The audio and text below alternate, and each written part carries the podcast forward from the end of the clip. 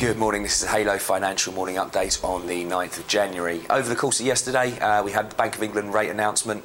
Bank of England left everything on hold, uh, so it was pretty much a non event, uh, didn't really have much of an impact on the pound. We did see uh, the US dollar um, actually pause uh, and uh, about um, weaken ever so slightly following some comments from a Fed president suggesting that interest rates should be left on hold in, um, for uh, the course of 2015 in order to help inflation return to their uh, target of 2%.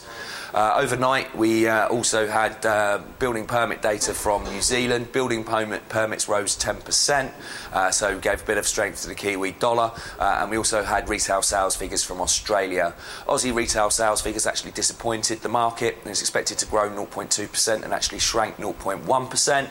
Uh, so the Aussie has weakened ever so slightly, but is still d- down compared to the December highs. Uh, over the course of today, uh, this morning we have UK uh, manufacturing and industrial production and trade balance figures. Then this afternoon we have non farm payrolls. That's the US employment figure. Expectations are for a strong reading. the precursor data, which have employment components to them, all do point to a solid reading.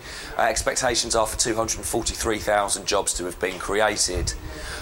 we um, are also looking to see if there's any revisions to the previous month's reading of 312. 12,000.